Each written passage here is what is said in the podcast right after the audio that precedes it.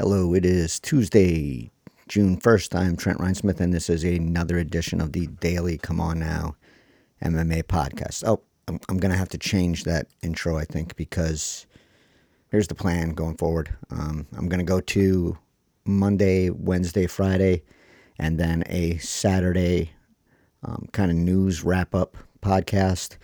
And that's just going to work better for me because of workload. It'll allow me to post the long form uh, podcast on whatever podcast uh, source you're using for this and on YouTube. And then it'll allow me to, on the off days, post two or three uh, shortened clips from the YouTube, uh, to YouTube rather, from the from the podcast, and those I will lay more information onto the the video. Um, you'll have photos, stats, that kind of deal.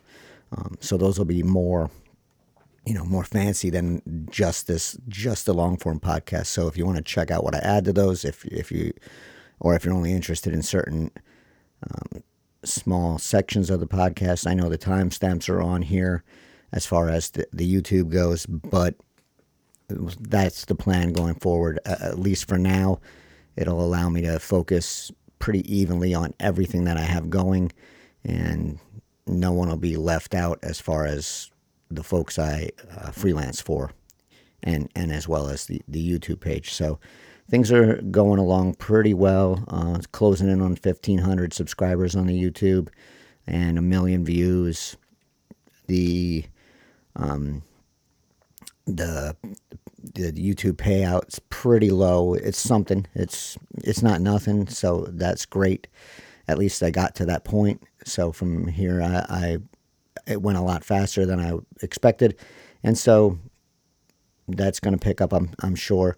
I think what I'll do is have a couple special editions uh, every month and throw that on the Patreon, and hopefully that'll take off as well. And then I'll be able to lose some of these other freelance things outside of this and, and Bloody Elbow, and I'll be able to just focus on those main things, which is the the real end goal here is to add um, focus more on the YouTube and putting some some quality stuff and focus on Bloody Elbow and, and providing uh, the site with some quality stuff. So hopefully everything will work out as the changes figure out where I'm going to go with the changes that's where uh, I'll let everybody know. But for now, Monday, Wednesday, Friday, and uh, Saturday news wrap up where I just focus on news, comment on that, but don't get too into the the news, um, too into it. Just more or less a these are the biggest news stories. Here's the news. Here's a brief opinion on it, and go from there. Because I don't want to just go strictly news, but I also don't want to throw so much opinion on there that the news is not covered well. So that's the take. Um, that's the plan. As always, that could change, but for now, that is my idea. And so, after that lengthy intro that you may or may not care about, on with the show. Um, Joanna, Joanna Jędrzejczyk is uh, pushing hard for a rematch with Rose Namajunas. This will be the third fight. She obviously lost the first two and she thinks that she deserves that fight more than Carla Esparza and maybe equally to Weili Zhang. I disagree with her because she has um, losses, two losses to Namajunas, and I think Esparza is the more deserving one of the three. But I will, I think Zhang is the one that's going to get the fight. And um, here's what uh, Joanna said. This is what she thinks, speaking of Esparza, and this was to the Schmo. She has a few wins straight, but mm, I think the next challenger should be JJ. Don't don't do that. Don't refer to yourself as a nickname or just me is fine. JJ or Weili Zhang. This is what I agreed to only. Uh, I think that she's saying there she is pushing for only uh, a fight against Zhang or Namajunas for herself, not that what she agreed to with the UFC. It's what she is telling the UFC she wants to do. Both fights are possible and are very interesting, not only for me, but for the other girls as well. I mean, Rose or Weili Zhang for the UFC and the fans. So we will see what happens next. And Esparza, also confident and thinks she deserves the fight, said, I do feel confident. It's the only fight that makes sense. Come on, Dana. She wants the fight too. Speaking of Namajunas, she loves rematches that she lost. I feel with a dominant performance over the number three fighter in the division. I think for me, in my opinion, that should be hands down my title fight. I think that makes sense. It's a fight that the fans want to see. It's an intriguing matchup with an intriguing storyline. Speaking of the fact that coming out of the Ultimate Fighter, where there was no strawweight division and no strawweight champion, Esparza beat uh, Namajunas to get the first title, to get the inaugural title, and then she lost that to Jędrzejczyk, but she has come on strong lately. Uh, she's on a five-fight winning streak. She's seven and three since the start of 2017, and here is why I bring up since the start of 17 as far as the records go. Jędrzejczyk is three and four since the start of seven, 2017. Now, yeah, the quality of the opponents differs greatly between the two, uh, but you can't take away the fact that Namajunas has two wins over one of those fighters and a loss to the other. So, as far as in intrigue, I think Esparza is the one to get the, that should get the fight out of those two. Uh, I think Esparza should get the fight over Zhang because Namajunas stopped that fight in the first round. It wasn't competitive to them. It's not like she got a lucky strike and and blew her out of the water. She just blew her out of the water. And so I think Esparza deserves the fight. Now here's why I think Zhang gets the fight. This is from a story from Sportico from February of 2021. Uh, speaking of the deal that the UFC has with, uh, I guess it's Migu, uh, M-I-G-U. Here's the, what the story says: the new year, the new five-year partnership with Migu, a subsidiary, uh, subsidiary, geez, of state-owned China Mobile, is in the high eight figures, according to the person who was granted an anonymity because the contract is private.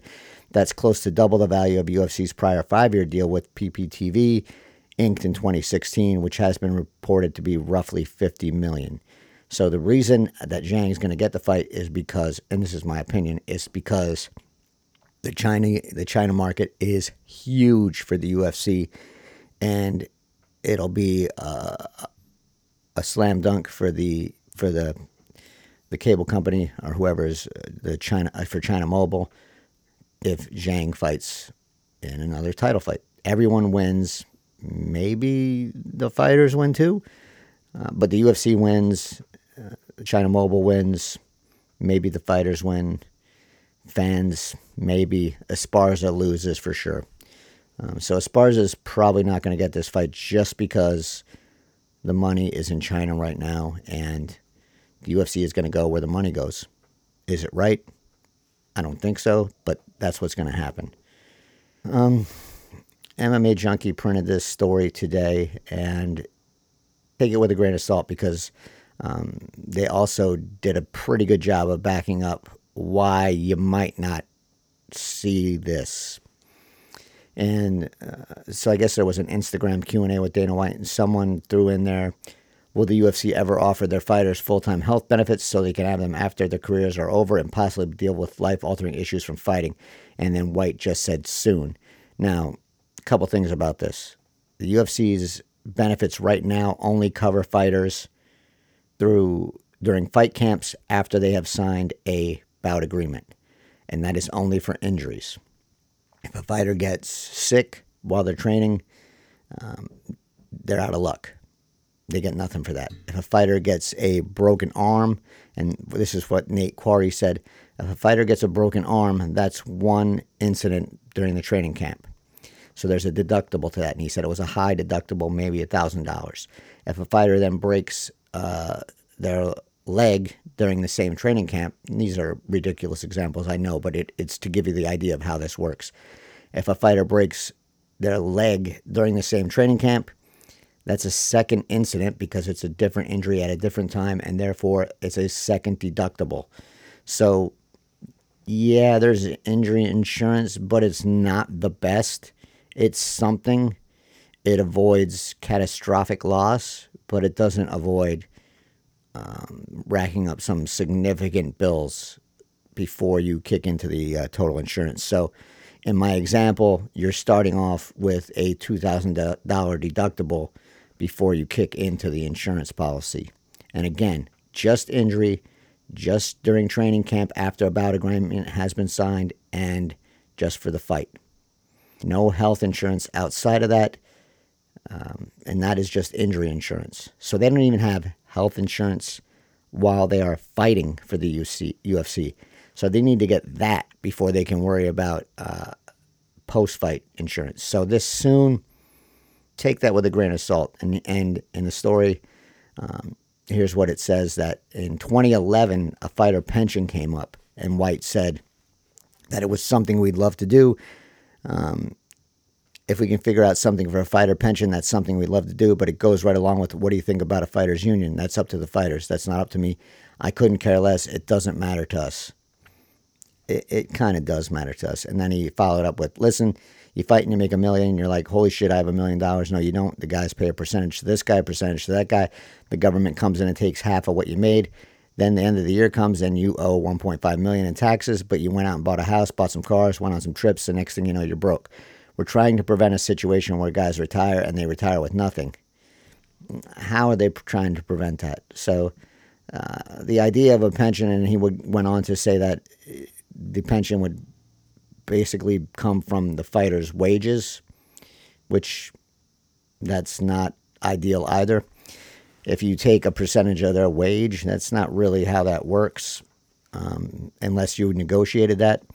So this is all at that time. This is ten years ago, and we haven't heard anything about that since. So there's not going to be a pension in the UFC anytime soon, and there's not going to be health insurance anytime soon.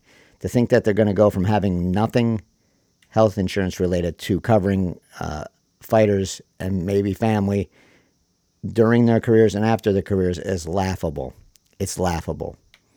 Not going to happen. Remember, remember, Dana White also said the UFC wasn't for sale when it definitely was. So he's not a man you can trust. This question probably shouldn't have got through to him. Um, and I am not going to hold my breath on this. I'll keep this on file, and every once in a while I'll I'll look into it and bring it up. But I'm not expecting one day to get a, a breaking news bulletin that the UFC has offered health insurance, full time health insurance to its fighters and the fighters' families because that's money that's coming out of the Endeavor bottom line. And now it's a publicly traded company, and there's not going to be additions to the bottom line at this point. There's just going to be subtractions. Things aren't going to get better for the fighters. They're not.